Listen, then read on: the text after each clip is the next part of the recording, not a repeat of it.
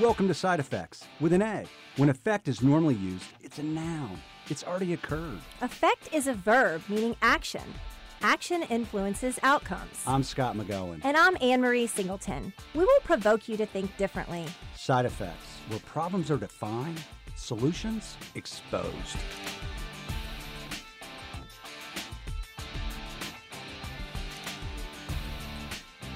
Welcome to Side Effects. I'm Scott McGohan. With us are uh, we have three guests with us today. Uh, Dave Holman, Den Bishop, and Mike Sutton. So it was a terrific day at McGohan Brabender today. We had our innovation symposium, normally an annual event. Last year we didn't have one. This year we had one. It was packed with um, some terrific speakers. We had uh, Craig uh, Osterhus from General Electric who talked to us about better health, better care, lower cost. Kelly Owen with Anthem Blue Cross and Blue Shield talked to us about payment innovation and initiatives. And the Den Bishop from Holmes Murphy in Dallas talked about Medicare versus private pay. One of our missions at McGohan Brabender is to provoke people to think differently, and we like to say we want to provoke the comfortable and comfort the provoked. And I'll start with uh, maybe you, Dave. I would say today we poked the bear a little bit yeah, we did. It was it was funny because uh, in between some of the guests, we we brought them up and had a panel discussion, and and we had uh, some lively, I want to say not questions, but kind of statements from different uh, entities from the healthcare system, and it was great to get feedback. Um, from them, which we we look for. Uh, it was a very lively group. Participated in several different ways and, and afterwards they several people stuck around to ask questions engage in conversation as to really what the next steps are as far as carrying forward some of the conversation. So uh, all in all I, I give it two thumbs up. Well one of the things we say on side effects too is i don't care if we're right i don't care if we're wrong i just don't want to i don't want to be afraid to say it. So that's our posture here on side effects for our listeners. So uh, Den, I mean, you always just bring really challenging, thought pro- uh, provocative thoughts to the table uh, about about healthcare. Being in Dayton, watching our customers, what was your opinion of uh, today's event? You know, I, I, think it stretched the thinking of the customers really from all three speakers in, in different ways. My point was to just help people understand what I refer to as the hidden Medicare tax that um, what what the federal government through Medicare pays for primarily hospital services is dramatically different than what uh, MB's customers pay, and everyone in the employer space. Um, on the national average, employers pay about 63% more for the exact same healthcare services than the federal government pays through Medicare. And my question to the audience is to what level of price discrimination is okay? Um, that's a hard one to answer. That's a good word. Yeah, I think I think the thing that was really interesting to me when when Dave and Scott and I sat around and tried to think of what would be impactful and useful for employers. We have a great opportunity in our jobs to talk to a lot of people in our industry, uh, not only locally but across the country. And there are certain people that energize us, inspire us, engage us, and quite frankly, make us feel a little uncomfortable. Are we doing enough? Are we leading the way we should? Do we have people engaged in the right conversations? And I think today was more about just presenting ideas out there to start the discussion. There's a lot of work to be done, there's a lot of decisions to be made, and things are going to change really rapidly. But really, we want to start the discussion and not be afraid of um, who we might uh, annoy or, as, as you said, Scott, we wanted to poke the bear a little bit today, and I think we did.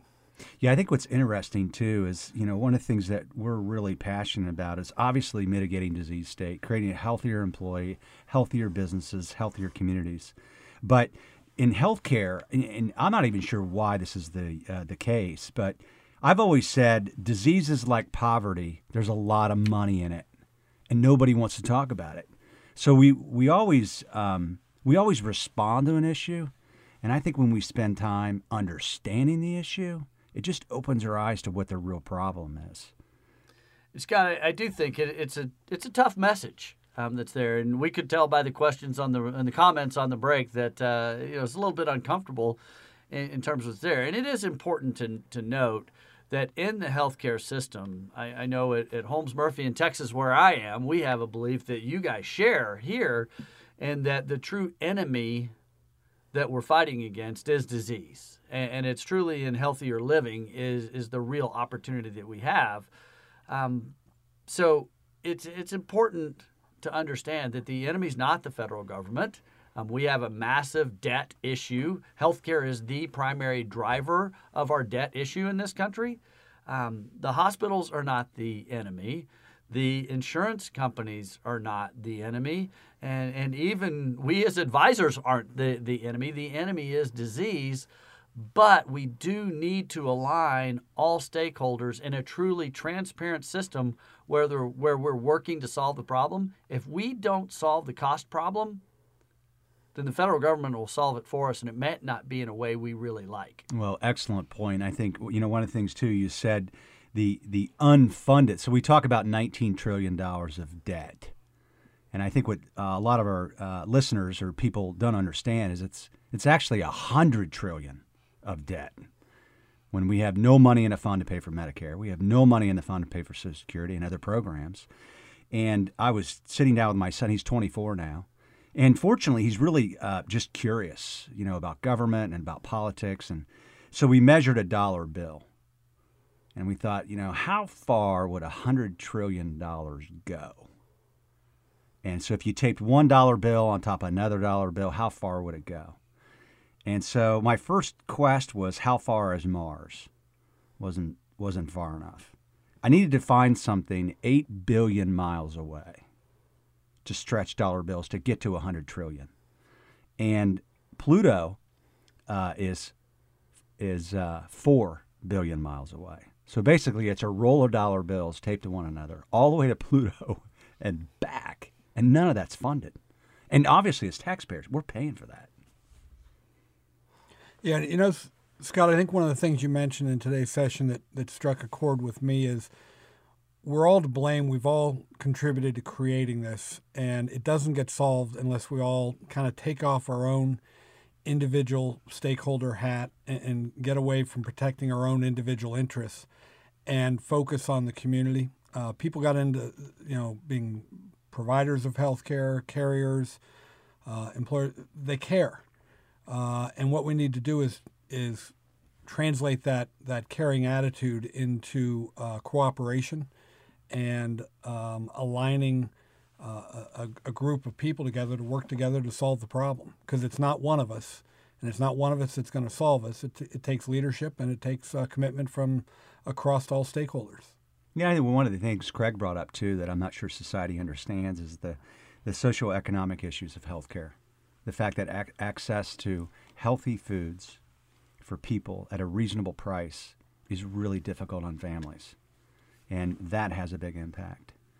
And then just behaviorally, how we always managed healthcare, and unfortunately, um, we've kind of thought this is other people's money. And I think what we did today is expose to people like, wow, that was our money to begin with. And when I think about healthcare, I think about almost like uh, my son.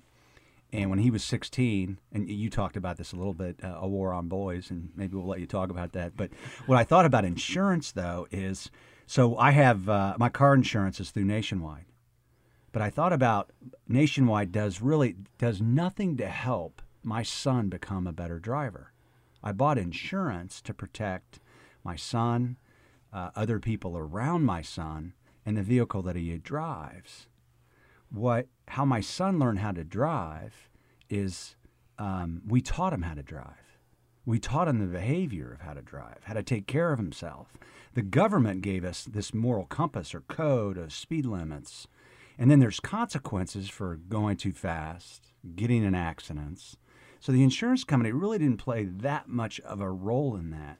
And unfortunately, I think we've just kind of enabled the consumer way too much in this. Yeah, the one thing that they have played a role in from the insurance company side is they've had a cost associated with the behavior or the, the conditions or the health uh, scenarios you run into. And now it, it, seems that through the Affordable Care Act, a lot of that that pressure on price is being taken away. And, and quite frankly, part of the reason it grows at the rate it does is because the ultimate user of healthcare doesn't have a direct payment. You know, they don't have to pull out their wallet at the doctor's office or at the hospital or write a check for that bill. It goes through and it and the cost is hidden from them.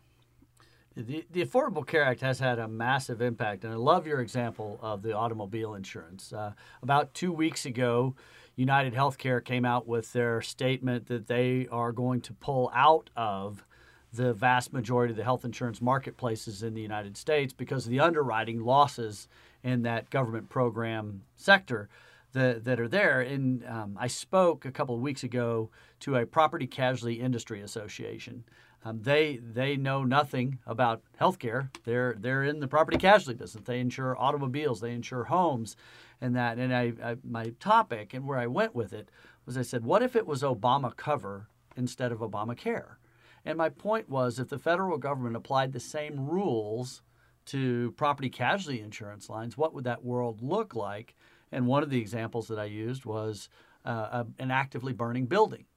That if someone called and said, My house is on fire, I need to get some fire insurance. Well, typically, the insurance company would say, Well, there's no way we're going to insure a burning building. But if we applied these same rules, then we would say, Well, that's, that's simply a pre existing condition. Um, so you need to accept that burning building um, while it's on fire. While it's, at, and by the way, you can't charge more for that. You have to charge this. Well, everyone else that's insured would have to pay for that burning building that just got insured. That is the healthcare system. So that's why a company like United Healthcare would look at this massive business opportunity and potentially walk away from the whole system because the the consequences of choices and behaviors at least at this point, have been removed from the system. And so we can't charge more for, for certain things that maybe maybe we, we, we would if we could. And I think in automobile insurance is another great example is uh, you know a person who gets multiple speeding tickets that individual may not have filed a claim but the insurance company knows they got three or four speeding tickets in the prior year they're going to increase their cost well why they haven't had a claim you know, yes, but their behaviors indicate they're higher risk, therefore they pay more. Oh, good point. We have removed that from the healthcare system and said, well, wait a minute, we, we got to limit whether or not we can charge more for behaviors. The, the consequences drive better behaviors. It's wow. one of the, it's one of the things we talk about with employers too. If the, if if the government uh, doesn't or doesn't allow insurance companies to rate for those risks, we start talking about employers about should you rate for those risks? Should you should you have that employee that will, willfully carries disease and risk into your organization or into your building? Should you charge them more? Smoking surcharges or uh, you know outcome based uh, biometrics. Yeah, but Mike, that's designs. that's not that's not that's not fair. Sure it is. Sure it is. I know you're kidding me. Yeah, um, but it but it's it's just simply a, a reflection of I would put it this way to you, Scott. You might view if you're the one that smokes or is overweight or doesn't exercise, you would you would be the first to jump up and say that's not fair. The problem is the person who takes care of themselves, eats right, lives the right way, so forth. The environment we've been in over the last few years is we go out to an employee meeting and we see 100 people and we say everybody's cost is going up by 15% because of these cost trends. And quite frankly, that's not fair. Another place in this around behaviors that are there, um, and I'm not sure which of the psychographic profiles I fit that were introduced today, but I found the information fascinating that was presented. Um, but in our plan for our employees, um, age appropriate cancer screenings are a big deal. As an employer, in our core beliefs, we believe that that we should have a positive influence on people to help them try to prevent if they can, but find cancer earlier that's there. So uh, so I'm 51 years old, um, and I turned 50 in my last plan year. Well. I didn't have an economic choice, or I did have an economic choice around whether or not to get a colonoscopy. But if I chose to not get a colonoscopy, it would have cost me $1,000 more for my insurance th- this year. I love that we do that as an employer um, because it created positive accountability for me. If it wasn't for that, and again, I'm not sure which psychographic profile I am, I would have found a thousand reasons to not get it done. And, and, and would have delayed something that I knew was there. Now, I am glad to report that the physician told me I have the colon of a 25 year old. So I know you guys are jealous. Yeah. So it's all that Texas food. Yeah. So you you took the idea that the colonoscopy experience was worth a thousand dollars to to me to avoid it. it was it was worth it. One, I, we have a family history of cancer, um, not not not colon cancer that, that was there, so I'm sensitive to the subject. But I needed the motivation that that was there, even though I intellectually absolutely know that was an important thing to do. But One of- without that motivation, I wouldn't have done it. One of the things I want to ask you, Dan, too, because what, what, how you unpack the difference between what private private payers pay, so what employers pay for health care, and what the federal government pays for health care was astounding. And I think we've insulated the consumer from that information. So I just want you to imagine for a minute, just our listeners. So I, uh, um, I am just a, an employee pulling up to the gas tank, and then I see a federal employee right next to me. We're paying for gas, and I look at his pump, and he's paying a dollar a gallon, and I got to pay a buck sixty-three because I don't work for the government. So employers are paying a buck sixty-three a gallon, and the federal government's paying a dollar. Actually, I'll correct you because we want to say employers are paying that, but really it's the employees that are that are paying that. They pay it through their contributions. They pay it through plan design. Plan designs all across the country are less valuable today than they were two or three years ago, and they also pay for it in lost wages. An employer, uh, the the benefit cost is an element of compensation. Every customer we have, and I'm sure every customer you have, looks at it the same way. It's an element of compensation a dollar worth of compensation that went to a benefit cost that got paid out in extra charges to a hospital, to an emergency room, to that that didn't have to be spent is a dollar worth of compensation that could have gone in an employee's bank account. Wow. It, it, that's the way that it, it works. So, yes, it is the employer bank account that ultimately the money is coming from to pay for the benefits, the insurance cost. But ultimately, it's the employees that pay that. They don't know it and they don't feel it, but in fact, they are paying that. One of the, the items that I talked about today, too, is, is the war on the middle class that politically has become very popular to talk about that. But when you look from 2007 to 2014, the growth in healthcare expenditures over that period as a percentage has been a little over 60% for the average family of four in this country. At the same time, the median household income went up only 6%. I think you said on your slide that the out of pocket has gone up by eight thousand dollars, mm-hmm. right, Yes, for, for middle class, Okay, and the wages have gone up by thirty two hundred dollars. correct. Yeah. Correct. According to the Milliman Medical Index, which I, I view as, a, as the gold standard for looking at health costs in this country, because what Milliman looks at is, really what the hospitals are generating in, in revenue, what the insurance companies are paying. It's not an employer specific item. They consult with hospitals, they consult with insurance companies. They know where the dollars are going. And they projected last year that the average health cost, and this is not insurance cost, this is truly health cost, that which is going in the healthcare system, the average health cost in 2016 will eclipse $25,000 for a family of four. $25,000 for a family of four. And so when we look at how much money that is taking out of a middle class family or any class family's budget, they don't see it, they don't feel it because somehow, some way, it's somebody else's money in the system. But ultimately, it's taking dollars that could have gone to bonuses and paychecks and raises and those kinds of things. It's tragic. We have to solve it. I- I'm curious about something, and Dave, maybe I'll ask you this: Is it seems to me over the last few years, either I'm getting smarter or this is becoming more apparent across across uh, the country. Employers are starting to get well sessions like today that open their eyes to some of the the things that are happening.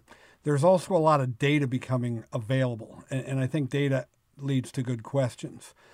But it's becoming easier for an employer to identify what they should be doing. But the, the, the common problem still exists is how do we get employees to understand, number one, what the employer wants them to do, and understand the rationale behind it. Because when you don't explain why you want them to check prices, they assume that you want them simply to buy the cheapest medical care, irrespective of quality. Uh, and the real challenge is to becoming effective in communicating to employees that, quite frankly, it is obvious that quality care costs less. So if we can just push them towards quality care, it will help solve the employer's problem. Um, and getting it coming from a source that they trust, the employer more than the insurance company, is a step in that direction. But Dave, you spoke a lot about how communication to employees and effective communication to employees is changing. Can you kind of summarize your 20 minute talk in a minute? Yeah. Um, I, I said that the, the world has changed around us, but we are still communicating the, the old fashioned way. We, we are still communicating to uh, uh employee populations like healthcare simply a transaction that takes place once a year. You come in, uh, you listen to what what's going on with your copayment changes, with your premium changes. Then you sign a form, you check a box, you turn it in, and and the conversation's done for the next 12 months. And um, now what we're finding out is that we need to engage our employee population. We need to impact behavior, uh, change attitudes, educate consumers, get them uh, to make better decisions, to ask questions when when services are being provided but we're still using that old chassis where it's it's one message to everybody. Well, as I mentioned today, we're all wired differently. The way that we're going to react and, and change behavior is going to be completely different. So, um, I spent some time today talking about psychographics and and segmenting your population into to five different buckets. And then once you understand what bucket they're in, you can tailor your messaging, um, way that it's delivered and and the actual content packaging to to get people to to change. And that's very different than the one size fits all which is what we've operated under for years. So uh, and this is something this this uh, psychographics and this approach to communication while it was new to me when you brought it up to me three months ago and it made me feel stupid that i had no idea what you were talking about it's been out there for a while. Oh, it's been going on for decades, and and the consumer product, uh, you know, marketing vertical. They, uh, the, those companies, consumer products companies, know and have built profiles on on every one of us. They know what your habits are. They know when you what day of the week that you, you will go out and purchase laundry detergent. They know whether or not you like pods or dry detergent. They know um, if a coupon is going to influence your behavior. They, you know, they know how frequently you purchase it. So when they understand all that, then they can tailor their messaging and where you hear their messaging and how they get you to come in the store and, and buy the product. It's it's kind of scary when you think about it, but it's it's kind of genius in another way. Well, I think too. I mean, I, I, think for a long time we've addressed generational issues. So then we're the same age. Uh, I grew up. I was afraid of the Cold War. I talk to the generation today. Uh, they're afraid of terrorism. I mean, and so we, we build communication thinking generationally. And then we uh, we kind of stack on psychographics on top of that, and, it, and it's not it's not scary information to think about because really all we're trying to do is is find out what motivates people, you know, what changes people. And so when we understand generationally how people think, and we stack on psychographics on top of that, we can be really effective leaders. As a matter of fact, if you go back to some of the prior podcasts with uh, Anna myself, we've got a generational discussion uh, and about generational thinking inside the workforce.